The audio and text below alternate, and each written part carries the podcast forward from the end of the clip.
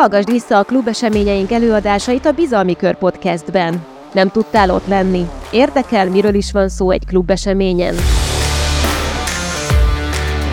Most behallgathatsz a kulisszák mögé. Kiemelkedő vezetők, szakértők, exkluzív és inspiráló előadásait hozzuk el neked hónapról hónapra.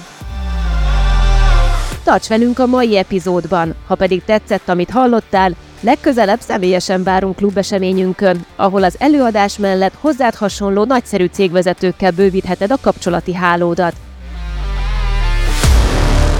Részletek a www.bizalmikör.hu oldalon.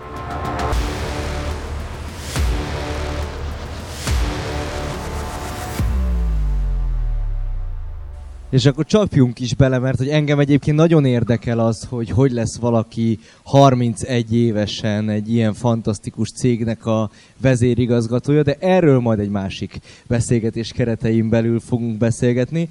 A mai beszélgetésünk kereteit az adja nagyjából, hogy ugye egyrészt vagyunk egy negyedik negyedéve vagyunk egy technikai recesszióban, tehát hogy kezdünk hozzászokni, hogy itt most valami lefelé megy. Aki az elején nem értette, azt most már biztosan érti. Aztán van egy olyan része a világunknak, hogy napokon belül be fogják jelenteni, hogy 10% alatt van az infláció, ami ugye tavaly Pénteken, Pénteken és lehet, fog. hogy 10,2 lesz. Lehet, hogy 10,2 lesz. Na most a pontosabb adataink vannak. Egyébként nagyon köszönöm, hogy itt vagytok, mert hogy ez áll, ezek is olyan információk, amik máshol nem hangoznak el. És hát természetesen van egy kereskedelmi csökkenés, ami adókieséssel jár, ezt a kormány jelen pillanatban érezhetően egyéb adókkal próbálja pótolni, orvosolni, tehát vagyunk egy egészen fura gazdasági helyzetben, és próbálunk előre tekinteni 2024-re, és próbáljuk megtippelni azt, hogy mi vár ránk a következő üzleti évben. Úgyhogy az is a kérdésem így hozzátok, hogy ha onnan indulunk el innen az infláció témaköréből, hogy 9,8, 10,2 nagyjából majdnem mindegy, de hogy megérkezünk erre a 10 körüli sávra, mi van, mi lesz 2024-ben? Tudunk tovább csökkenni, vagy megmaradunk itt ezen a 10 körüli sávon, esetleg vannak olyan jelek, amik miatt az infláció újra növekedési pályára állhat? Szívesen elkezdem a válaszadást. Sziasztok! Szerintem mindenképpen csökkenni fog a 10%-hoz képest, de hát ha csak arra gondolunk, hogy most mindenki azon van, hogy felfogja ezeket a magas szinteket, ha jövőre ugyanezen a magas szinten maradunk, akkor ugye 0% infláció lenne, tehát hogy nem fogunk annyira örülni annak se, ha nem 10 lesz, hanem mondjuk 6 vagy 7%-os infláció. Tehát azt akarom ezzel mondani, Mert hogy a bázisok nagyon magasan Hiszen a vannak. bázisok nagyon magasan vannak, tehát az elmúlt két év, ugye attól függ, hogy nézzük, hogy éves átlagos inflációba gondolkodunk, vagy év per év, most legyen év per év, akkor volt ugye 21 néhány százalék a múlt év, most akkor lesz talán ugye egy számjegyű, ez a kérdés, hogy 8, 9, 10, nem tudom.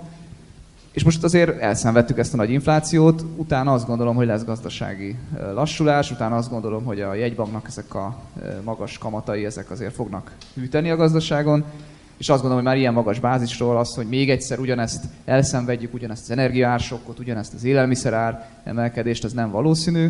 Úgyhogy én azt gondolom, hogy az infláció az csökkenni fog, de nem azokba a teritoriumokba, amit egyébként a előző úgy unblock 10 évben megszoktunk, ez a 1-2-3 százalék, és akkor inkább az volt a meglepő év, amikor van infláció. Ide valószínűleg nem fogunk visszatérni, ennél magasabb lesz már, csak azért is, mert a és akkor most mindenki gondolkodjon el, hogy ő mit gondol az infláció, meg ő mit gondol arról, hogy milyen béremelések lesznek a, a, a cégében mondjuk ezen az évnek a végén, amit itt fel is vetettél kérdést, hogy milyen béremelkedések lesznek. Mindenki egy kicsit hozzászokott ahhoz, hogy magasabb. Ha mindenki emel 5-10% bért, akkor nem nagyon valószínű, hogy mondjuk 2-3%-ra lemegy az infláció, akkor az már ugye önmagában lesz egy ilyen árbérspirál keresztül egy ilyen hatás, és egyébként az látszik, hogy Magyarország kiugró a régióban, tehát ha megnézzük, hogy a várakozások, amik beépültek, azok milyenek, akkor az látszik, hogy itt szálltak el leginkább. Itt szállt el inkább az infláció, és a várakozások is azt mutatják, hogy azok is itt szálltak el leginkább. László? Én egy fokkal optimistább vagyok. Azt gondolom, hogy a decemberi hetessel kezdő infláció után jövőre ilyen 5-ös, 6-os lesz minden hónapban, ami azt jelenti, az idei 18 után jövőre olyan 5,5-6 százalékos infláció jöhet, független attól, hogy akár 10 százalékkal nő a minimálbér, 15 száz, vagy 15 százalékkal nő a minimálbér, 10 százalékkal a öm, szakképzett minimálbér. Mm, Garantált bér? Gar- garante, igen, bocsánat, sok lánykori neve volt. Um, viszont ami igazából rossz hír a vállalkozók számára is, hogy az MNB sok-sok év után újra elővette a tankönyveket, és stabilan szeretné egyrészt a 3%-os inflációt összehozni, ha nem is jövőre, majd két év múlva. Másrészt folyamat most nagyon ígéri, hogy reál kamatokat fog használni, tehát folyamatosan infláció felett lesz alapkamat, ami azt jelenti, hogy az MNB a maga részéről mindent megtesz az infláció érdekében azért, hogy megölje a gazdaságot és ezt jövőre is fogjuk érezni. Ezt meg fogja érezni még a fogyasztás is továbbra is, bármit is mond a kormány, bármennyire is választási év lesz jövő júniusban, vagy a következő első fél évben, és ez nagyon keservessé teszi a, a kilátásokat szerintem. De miért kell magasan tartani az alapkamatokat? Nyilván nem gondoljuk azt, hogy a gazdaság gyilkolása az cél, ez a forint stabilitásával függhet össze, vagy mi, mi lehet ez az össze, mi lehet ez mögött? Az MNB-nek nincs árfolyam célja, mondta eddig, mindig is volt, de most már arra próbál figyelni, ami a józan parasztész, hogy ne legyen volatilis a forint. Tehát ne rángatozzon hetente 20 forintokat az euró jobbra vagy balra. A kiszámíthatóságot szeretné, ez a mostani árfolyam szint, ez az MNB-nek is megfelelő. Bár ha megnézzük, kedvenc szórakozásom, amikor bárki megkérdezi, hogy hogy mi lesz a forinttal hosszú távon, nézzünk meg egy 20 éves idősort, és akkor gyönyörűen lehet látni, hogy határa csillagos ég, nem tudom, 800-900 forintos euró is simán lehet, ha mondjuk egy 10 év múlvai eurócsatlakozást várunk. Tehát ilyen szempontból gyengülésre vagyunk ítélve. Másrészt az MNB-nek az inflációs célt kell hoznia, ami formálisan már nem is 3, hanem 2-4 százalék. Tehát hol van az a 4 százalék?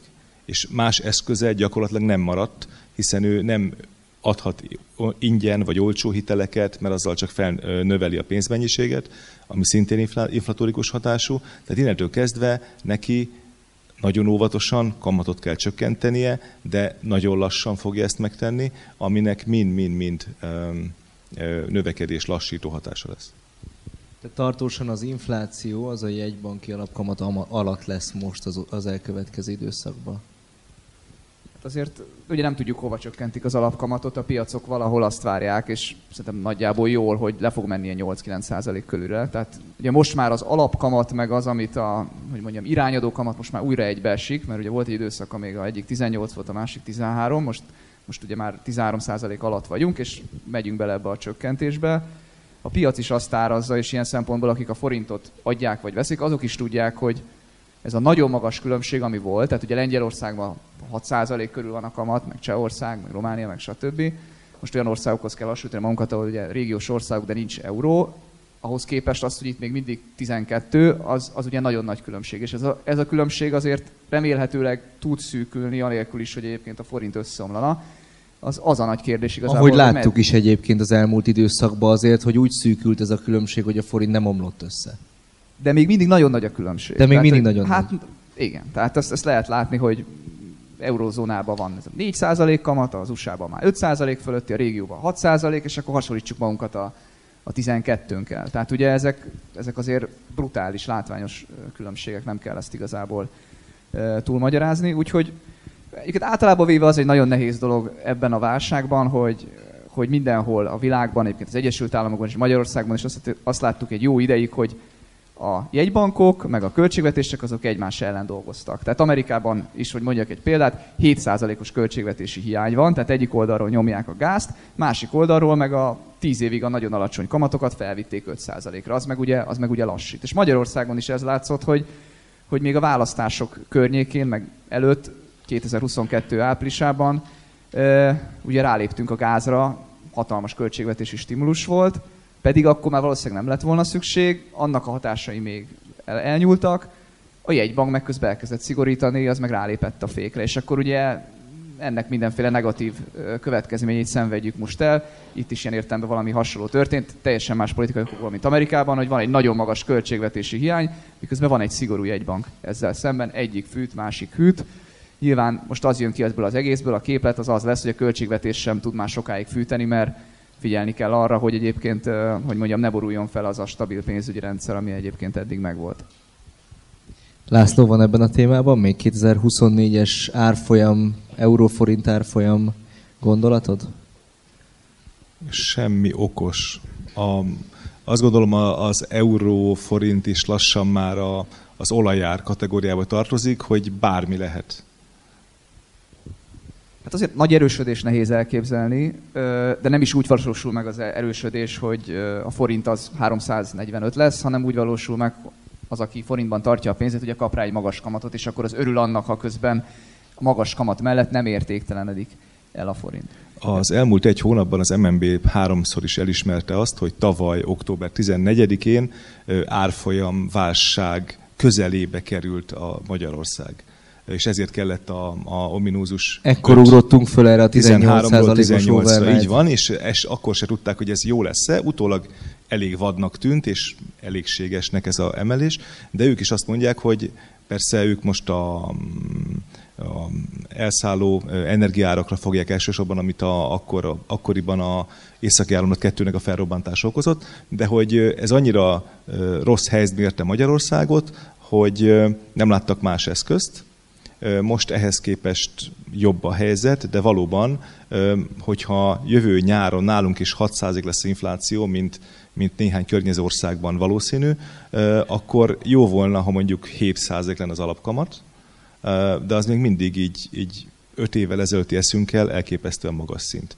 Emlékezünk rá, 0,9% volt a tartós tartásnak az alapja. Még két gyors gondolat ide. A, az egyik az az, hogy Mondtad ezt a 800-900-at még a, az előző megjegyzésednél, hogy bármi lehet. Azért azt szerintem egy jó hír, hogy az még azokban az országban is, Magyarország is ilyen, ahol a politikának nagyon-nagyon fontos a rövidtávú népszerűség, az ugye mindig megvan a veszély, hogy nyomja a gazdasági növekedést, és aztán minden felborul. Ugye Törökország egy ilyen példa, meg Argentin egy ilyen példa, ahol onnan nézve mondjuk 800-900 lenne a forint, tehát annyira értékteledik a török líra, meg az argentin peso, hogy, hogy 100% infláció, stb. És az, hogy egyébként a jegybank tavaly meglépte ezt a 18%-osra emelte a, a, nem az alapkamatot, hanem az irányadó kamatot, az mégiscsak azt mutatja, hogy valamennyire figyelünk arra, hogy ne legyünk a, a török úton. Tehát ez, ez volt a legfontosabb pont ott belépni. Az nem azt jelenti persze, hogy egy-két x év múlva ez a veszély, ez, ez ne lépne újra föl, hogy nekünk esetleg annyira elgyengül a forintunk, de itt legalább volt egyfajta áldozatvállalás a gazdaságpolitika részéről, hogy értik azt, hogy most valami nagyon-nagyon rossz pályára lépünk rá, ha tartjuk azt, hogy a növekedés a legfontosabb, és az egyensúlyokra, például a forintra eh, nem figyelünk, ezért, ezért, ezért léptek egyet. És a másodikra elfelejtettem reagálni, az volt, mert elfelejtettem, mi volt a téma, amire reagálni szerettem volna. Ja, igen, a kamatra csak egy gyorsat, hogy, hogy persze ugye azért sem léphetünk vissza oda, ahol voltunk az előző tíz évben, mert ugye a világ már teljesen máshol van. Tehát az USA-ban a tíz éves kötvények hozama 5% ami úgy épül fel, hogy várt infláció olyan 2-3 százalék, meg van már reálhozam, ez a kettőnek a különbsége, tehát az is 2-3 százalék. Ha most azt veszük, hogy a világban a reálhozam 2-3 százalék mindenhol, az USA-ban meg van egy várt infláció 2-3 százalék, akkor hogy a fenébe lenne Magyarországon ezzel szemben a 2-3 százalékos dollár reálhozammal szemben mondjuk 0 százalék, ki venne akkor, akkor magyar eszközt, hogyha, hogyha a dollár is, ami sokkal stabilabb, az ennyivel többet ígér.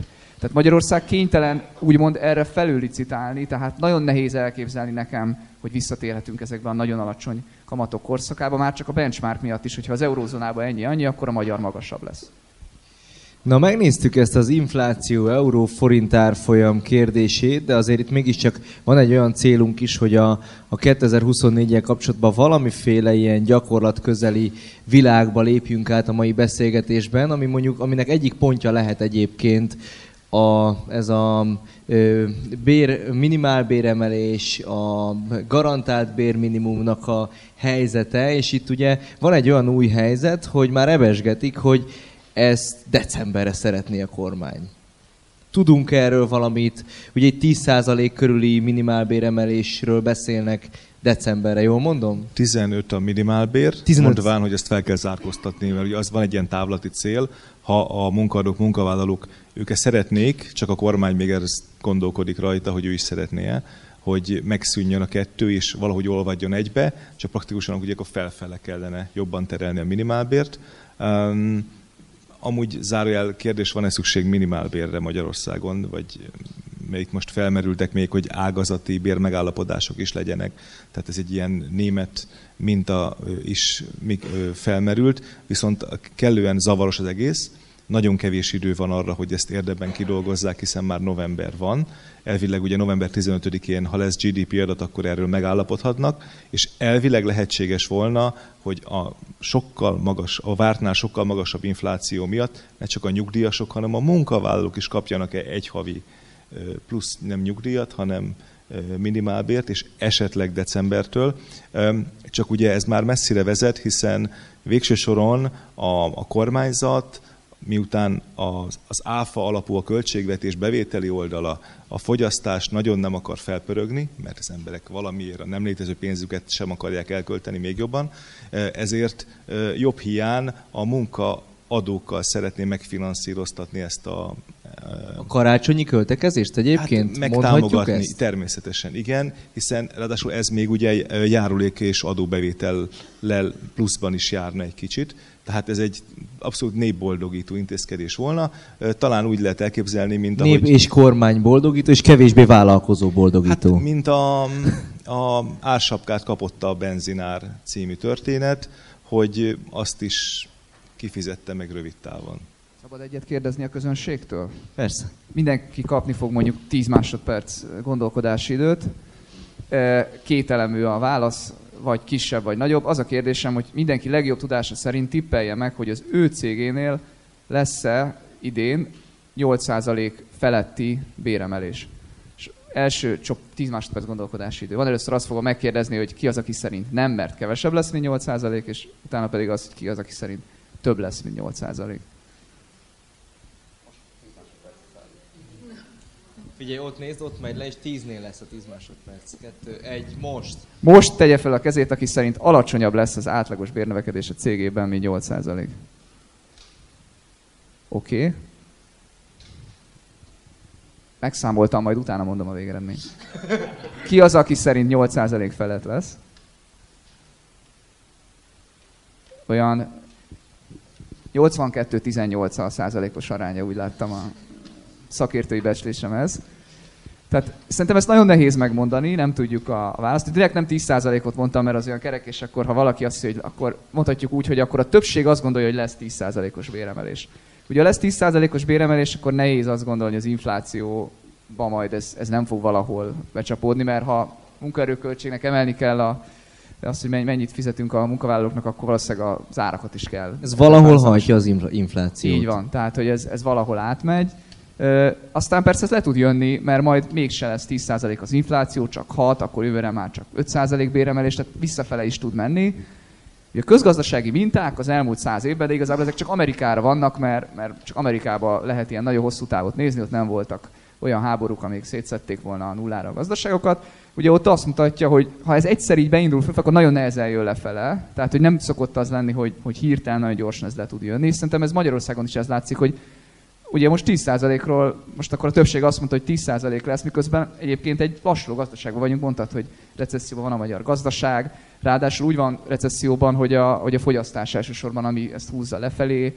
Egyébként sajnos az nem túl jó dolog, de itt inkább a alacsonyabb státuszú, tehát kevesebbet kereső polgárokat érinti ez a, ez a gazdaság, ami, vagy ez a gazdasági recesszió, ami most van. Tehát sokféle recesszió van, de ilyen szempontból ez nem túl szép, hogy pont azokra negatívan, akiknek, akik amúgy is szegények, hiszen ugye az élelmiszer meg az energia ár az, amit, amit mindenkinek meg kell fizetni, és, és hogy, és, és hogy a, a, a, azokra, akik egyébként is kevesebbet kerestek, ők, ők szenvedik ezt talán el a legjobban. Én szerintem jövőre nagyon enyhe gazdasági növekedés már lehet, de pont azért, amit most beszélünk, hogy, hogy ha egy számjegyű lesz az infláció, de mondjuk 10% a bérnövekedés, akkor lesz reál bérnövekedés, az adhat valami pozitív hatást, tehát ebbe szerintem lesz valamiféle fordulat. Nem azt várom, hogy visszatérünk a 4-5%-os GDP növekedésekre, mint ami 2015 és 20 között volt, de ebből, ebből lehet valamiféle pozitív hatás jövőre. Lászlóhoz címzem a kérdést, ugye itt az adatok pályáján, ugye mondta, hogy van, van már olyan hír, ami szerint az elmúlt hónapban már reálbér növekedés volt az országban, jól mondom ezt? És hogy... A statisztika, amiről ugye a Churchillnek tudott mondás, csak azt hiszem el, vagy olyan, mint a bikini, hogy a lényeget takarja, illetve egy, van egy másik, nem meg másik mondás, miszerint csak azt hiszem, hogy én hamisítottam, de valóban proforma az átlag bér növekedés és infláció között most már, a, közül most már az átlagbér növekedés egy hangyányival erősebb. De én ettől nem láttam, hogy tömegek rohannának a élelmiszerboltokba, és kezdenének nagyobb mennyiséget vásárolni. Sőt, hát a mai, mai hír is az, hogy bizony a, a, a kiskereskedelem az bizony nem, nem úgy tűnik, mint hogyha itt karácsony előtt sem igazán akarna magához térni. Na jó van, nézzük meg akkor, megnéztük ezt a kis bér, bér kérdést. Ugye ez a, egyébként, bocsánat, még arra bíztatlak benneteket, hogyha közben van kérdésetek, nyugodtan írjátok föl. A végén lesz lehetőség majd az urakhoz címezni direktbe azokat a kérdéseket, amiket, amiket esetleg én nem tettem föl, de bennetek ott vannak és dolgoznak. De még egy picit itt a bér, bér területén maradva, tehát akkor lesz egy 15%-os minimálbéremelkedésünk, ez nyilván tolja fölfelé, a, vagy ez egy ilyen dominó fölfelé, ezt jól mondom? Tehát, hogy... Ez egy hatás fölfelé, igen. Illetve hát a bértorlódás, akik a minimálbér másfélszeresét keresik, azok nem szeretnének ennél kevesebbet, mert hiszen ők eddig hozzá voltak szokva, hogy nem minimálbért keresnek. Ez nagyjából azt jelenti, hogy cégvezetőként azért valahol arra kell készülni, hogy ezt a 15%-ot meg kell jeleníteni valahol a felsőbb régiókban is. Az előző években ez körülbelül működött, igen. Tehát végigment a gazdaságon a minimálbér emelésnek a mértéke. Szerintem egyébként az lesz, most ha így tippelnem kéne, a holdalapkezelőben is sokszor, vagy tavaly is ilyen volt, hogy azok kellett inkább értemelni, akik kevesebb pénzt keresnek, pont azért, mert őket érintette jobban, és százalékosan azok kaptak kevesebb éremelést, akik egyébként már eleve jobban kerestek. Tehát nem egyértelmű, hogy a 15 százalék végig megy, hanem lehet, hogy ez mire végig ér, addigra 8 lesz belőle, vagy 6. Igen, szerintem, de hát ezt én úgy mondom, mint most akkor, mint egy cégvezető, vagy mint én is beszélgetek szereplőkkel a gazdaságban, de ez, erre nincs semmilyen statisztikám, tehát ez nem egy megalapozott tény, vagy valami ilyesmi. Itt ugye esett szó nagyon sokszor az elmúlt időszakban arról, hogy EU-s pénzek, amitől ugye egy kicsit a magyar gazdaság úgy érzi, hogy akkor újra, újra majd lendületet kapunk, és, és újra jöhet majd a, a konjunktúra. Vannak hírek az EU-s pénzek kapcsán, egyre több olyan hír van, hogy mint hogyha mégis elindulnának felénk az EU-s pénzek, vagy legalábbis megnyílnának ezek a pénzcsapok. Ezek pusztán találgatások a sajtóban, vagy, érezhető, tudható, hogy ennek van valós háttere, fundamentális alapja. Ugye több eljárás is zajlik Magyarország kapcsán, kellően bonyolultak és átláthatatlanok. Az valószínű, hogy jövő nyár előtt a mm, beragadt források jelentős része nem fog elindulni.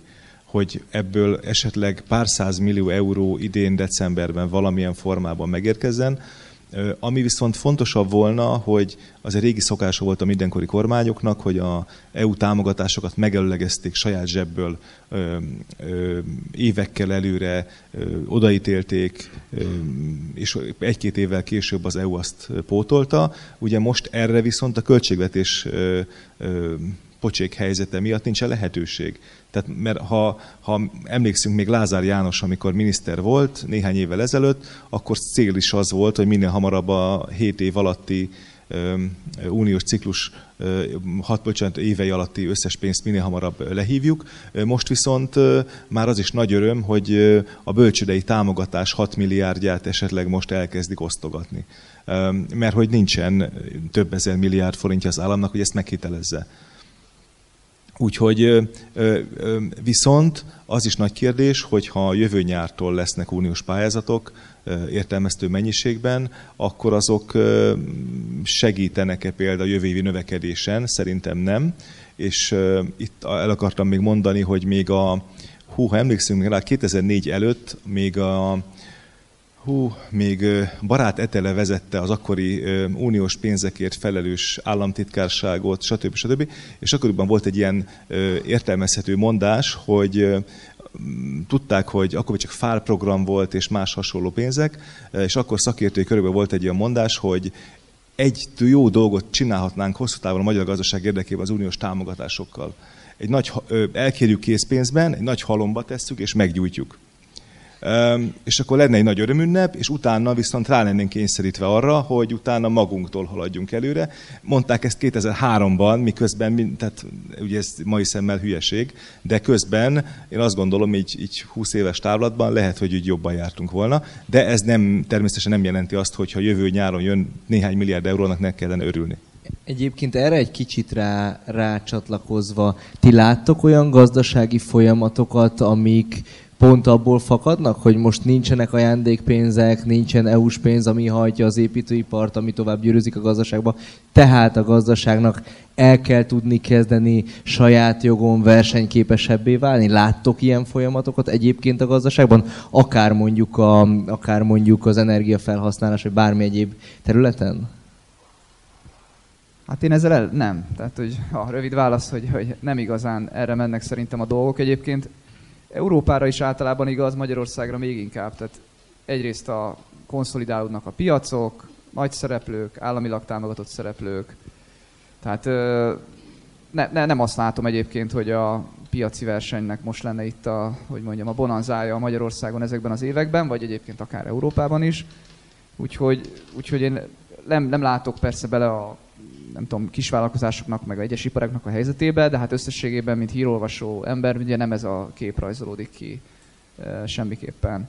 Ami szerintem fontos az, hogy erről beszélgetünk sokat a holdalapkezelőben, hogy, hogy hogy érint majd, mi lesz velünk Magyarországgal, mint Európai Unió tagállammal, és hogy azon szoktunk gondolkodni, hogy valójában nem csak az a fontos, vagy nem az elsősorban a fontos, hogy akár a következő hónapban beérkezik ez a néhány száz milliárd forint, vagy akár utána mi lesz, hanem hogy, hogy meginog-e az a pozíció, hogy Magyarország az Európai Unió tagja. Tehát, hogyha az Európai Bizottság arra tesz utalásokat, hogy esetleg mi majd egyszer nem leszünk a Uniónak a tagországa, ha idáig fajulna a vita a Unió és Magyarország között, az ugye borzalmasan káros lenne. Mert akkor az, ami most történik, akár Európán kívüli beruházókkal, legyenek azok kínai akkumulátorgyárak, hogy egy, egy nagyon aktuális példát mondjak, vagy legyenek azok, nem tudom, német ipari cégek, akik ide jönnek, vagy francia ipari cégek, akik itt beruháznak, akkor hirtelen elveszítjük azt a vonzóságot, hogy ja, hát Magyarországra azért jó ide jönni, mert ez egy, ez egy EU belpiac, itt relatív olcsó lehet termelni,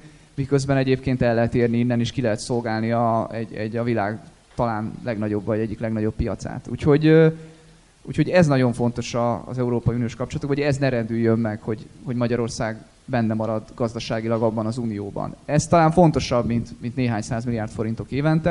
De egyébként egyetértek a EU-s források, mint erőforrás átok kérdés felvetéssel, tehát az sosem jó egy gazdaságnak, ugye, hogyha bejön az ingyen pénz, ezt már ezer példán meg lehetett nézni olajországoktól, vagy a holland gáz példáján keresztül, ugye onnan is jött ez a ugye egy holland kór, onnan van ez a fogalom is, tehát általában mindig valahogy szétzilálja a piaci ösztönzőket az, hogyha jön ingyen pénz, és, és ezzel egyetértek ezzel a felvetéssel. Ettől függetlenül rövid távon Magyarországnak jól jönne az EU-s pénz, és egy utolsó gondolat, abban viszont szerencsénk van a másik oldalon, hogy a gázárak meg csökkentek annyit, és most úgy tűnik, hogy nem is fognak talán a jövőben annyit növekedni, hogy egyébként megint arra abba a borzalmas helyzetbe kerüljünk, ami tavaly össze volt, és amire a jegybanknak azt a 18%-os kamatot kellett bevezetnie. Tehát, hogy EU-s pénz kontra gázár, legalább a gázárba jók vagyunk a, ahhoz képest, a nagyon nehéz helyzethez képest, ami, ami egyébként a tavalyi évet jellemezte. Úgyhogy, úgyhogy ez meg egy jó dolog, hogyha... Ugye tavaly azt hittük, hogy lehet, hogy 5-10%-os recesszió lesz tavaly ősszel, meg nyár végén. Hát amikor 300 euró per megawattóra volt a gázár, akkor tényleg kinézett az Armageddon szituáció. Azóta nagyon-nagyon máshol vagyunk szerencsére. László, te látsz olyan folyamatokat a gazdaságban, ami a versenypiacnak a reneszánszát vetíti elő? Egyrészt azáltal, hogy stratégiai ágazatokat próbál a kormány nemzeti kézbe hozni, csökkenteni, elérni, hogy csökkenjen a szereplők száma, ez a verseny ellen hat. Másrészt a különadók rendszere különösen rossz üzenet a befektetők számára, hiszen azokat az ágazatokat, amiket nem könnyen az országból kivonhatónak gondol a kormányzat, és azt gondolja, hogy vannak fölösleges profitok, amiket amikor éppen olyan hangulatban van, szeretne jobban megadóztatni. Ez mind-mind azt üzeni, hogy itt nem érdemes nagyban üzletelni, nem érdemes láthatónak lenni, és innentől kezdve ez, ez egy ilyen nagyon rossz folyamat, amit most már így lassan érdemes volna így legalább így valahogy lassítani. Na valahogy keveredjünk valami pozitív ágra 2024, 2024 kapcsán, mert azért, azért egyébként mindenki azt mondja, hogy azért csak vége lesz most már ennek a recessziónak, és 2024 legalább a Q2-től, de a második fél évtől valószínűleg azért egy növekedési pályára állhatunk. Mik lehetnek ennek a fundamentumai? Lehet egyébként, a, ha már itt a EU-s választásokról esett szó, akkor a, a választások körüli valamiféle változások, vagy akár, vagy mi, mik lehetnek azok a fundamentumok, amik miatt 2024 jobb év lehet, mint 2023 volt? Én említettem az előbb a, a fogyasztásnak a megváltozását, tehát elszenvedtük azt, hogy felment az élelmiszer és az energia, ezért kevesebbet fogyasztottunk belőle, ezért a csökkent a GDP-nk ez visszájára fordulhat, hiszen most megbeszéltük, hogy valószínűleg nagyobb lesz a bérnövekedés, mint az infláció, tehát lesz rá bérnövekedés, tehát ebbe, ebbe lesz, tehát én gondolom, hogy a fogyasztásban lehet. A beruházás az egy nagyon nehéz kérdés, ott vannak pozitív elemek és negatív elemek. Ha most a építőiparra, ingatlanpiacra gondolunk, az idén egyértelműen egy negatív elem volt. Nem merném megtippelni, hogy mi lesz jövőre. Abban annyi, annyi negatívum van, tudom, most a pozitívokat kérdezted, de nem tudok, nem tudok teljesen megfelelni, mondok pozitívumokat is. Ugye, hogy, hogy annak, annak van egy ilyen súlya, hogy ha az ingatlan szektor egyszer fordul, akkor az, az nem, nem tudom, két negyed évig gyenge, akkor lehet, hogy több évig gyenge. Ha az építőipar belassul, ezekben vannak sajnos ilyen erősítő hatások, akkor az, az akár tovább gyenge. Most látszik, hogy tehát a kormányzat ilyen nagyon nehéz helyzetben van, hogy egyszerre hát látja, hát óriási fiskális hiány van, hát már nem lehet magasabb, de hát közben pörgetni kéne az építőipart, akkor bevezetjük a csok plusz. Tehát, hogy, hogy mindig látszik ez a, ez a szenvedés, hogy ami, ami sajnos ugye már az előző évek miatt alakult ki, most már ugye nehéz mit lépni, amikor kellene, most kellene stimulálni, de, de nem nagyon lehet, mert akkor meg a egyens, külső egyensúlytalanságok jönnek be a képbe. Tehát ugye e, ez egy, ez egy nehéz ügy. Most mondtam fogyasztás, beruházást. Ö, Netto export volt idén, ugye, ami a nagyon pozitív volt, azt húzta felfelé a GDP-t, így is negatív lett, de hogy az felfelé húzta, jövőre is húzhatja talán felfelé, hogy az import csökkenéséből származott inkább. Én egyébként azt gondolom, hogy pozitívra fog kijönni, tehát jövőre pozitív GDP lesz, úgyhogy kérted, hogy mi a pozitív, szerintem ez. Tehát jövőre végül egy csomó pozitív dolgot lehet mondani. Lesz pozitív növekedés, infláció csökkenni fog, lesz rábérnövekedés, ettől még nem fogjuk magunkat úgy érezni, hogy itt valami szuper jó világ jött el, mert szerintem sokan megszokták ezt a 2015-2020 közötti világot, meg még egyébként a, ugye a Covid az vagy nagyon rossz volt, vagy nagyon jó volt, azt most nem tudom meg, itt ülők megbeszélgethetnék, hogy neki éppen rossz vagy jó volt, ugye attól függ kinek, ugye ott rengeteg stimulus jött. Uh, idő. Uh, szóval hogy azt akarom mondani, hogy most azért maradunk szerintem ebben a posvány típusú gazdaságban, ami, ami, amiben ilyen 0-1-2 átlagos növekedés lesz, ami egyébként nem olyan nagyon rossz azt, feltéte, azt számba véve, hogy valójában növekedés miből jön. Vagy több ember dolgozik, vagy termelékenyebbek vagyunk. Mindenki ebből tud nőni. Nincs nagyon, másik nem nagyon lehet nézni az egészet. Több ember nem nagyon lesz. Tehát, hogy mindenki, aki tud dolgozni, az beállt a munkaerőpiacra. Munkaerőpiány van egy Ha 500 ezer ember külföldről érkezik, akkor ez megváltozhat. Hát akkor meg, igen. Ö, persze, hát most erről lehet vitatkozni, hogy az meg a társadalompolitikába hogy illeszkedne bele 500 ezer külföldi munkavállaló. Most az, az már csak 2 perc 53-at ír ez a gép, úgyhogy abban semmiképpen nem menjünk bele. Szóval, hogy Szóval én azt gondolom, hogy vannak, vannak pozitívumok, de én most a pozitívumok nem azok lesznek, ami 15 és 20 között voltak, akkor tényleg 4-5 százalékos GDP növekedések voltak.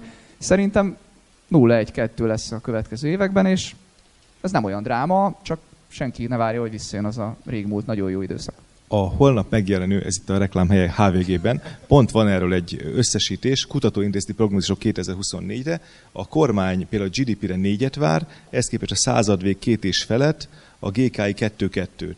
A háztartások fogyasztására 2,8%-ot vár a kormány, a kopintárki 2,2-t, a századvég 1,8-at. A beruházásoknál a kormány 3 hetet vár, az MNB 2 kötőjel 5-öt, a GKI mínusz 2-t, a század vég plusz nyolcat. Akkor jó, hogy én is mondtam, hogy nem merem megtippelni a beruházást, mert ugye itt és akkor nehéz mondani, igen. Egy dolgot biztosan látunk, a kormány optimista. Igen, igen, mert a papír minden, de ne felejtsük el, ugye még 23 van most, eredetileg a 23-as költségvetésbe 5%-os inflációt ter, bocsánat, 3%-os inflációt terveztek, abból lett 15, és a valóság lett ez a 18 plusz, amit most látunk. Um, igen, kettő, ugye az átlagember számára a 2% feletti GDP növekedés az, ami érezhető gyarapodást jelent. A 0,2-es szint az azt jelenti, az átlag ember, most nem a vállalkozóról beszélek, az, az egy ilyen stagnálásnak éli meg a helyzetét, ez például politikailag tök rossz érzés, mert akkor tíz jó év után most valóban jön a posvány, vagy van a posvány. Na ezen változtatni, most ez Münchhausen módjára lehet csinálni, hogy saját magunkat kirángatjuk a mocsárból, vagy az EU-tól kapunk 20 milliárd eurót, vagy van valami, valami zseniális mestertervünk, azt meg fogjuk látni két év múlva az EU-s választások, illetve az előttünk levő EU-s és önkormányzati választásoknak lesz valami pozitív hatása a jövő évben, szerintetek? Közvetlen a gazdaságra? Szerintem nem fontos a gazdasági szempont. Politikailag nyilván nagyon-nagyon fontos, és gazdasági szempontból meg szerintem egyáltalán nem fontos.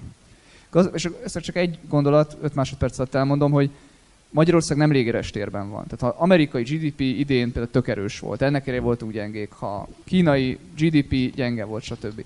Tehát ezeket nézni kell, Európai Unióban mi történt. Ha a világ véletlenül most recesszióba megy, akkor nagyjából mindegy, hogy mit, beszél, mit beszélgettünk itt, mert akkor, akkor az majd a magyar gazdaság is halad vele. Akkor nem tud a netto export majd pozitív lenni, hogyha Németország mondjuk recesszióba megy.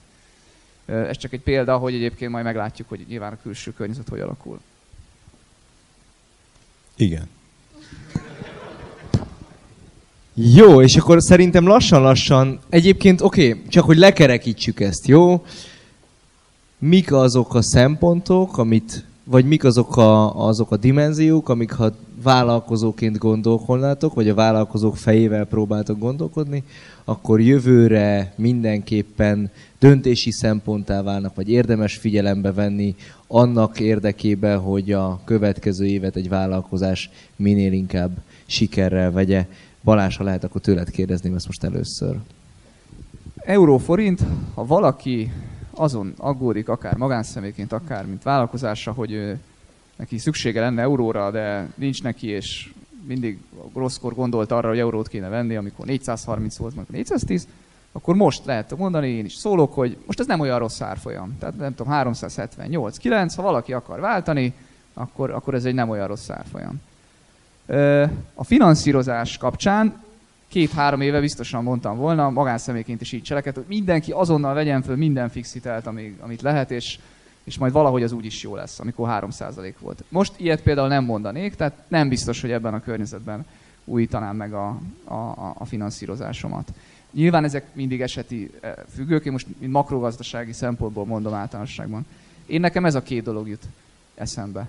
A bérnövekedést azt már mindenki eldönti maga, hogy hogy tud egyezkedni a, a munkavállalókkal, az nyilván egy nagyon-nagyon nehéz kérdés lesz.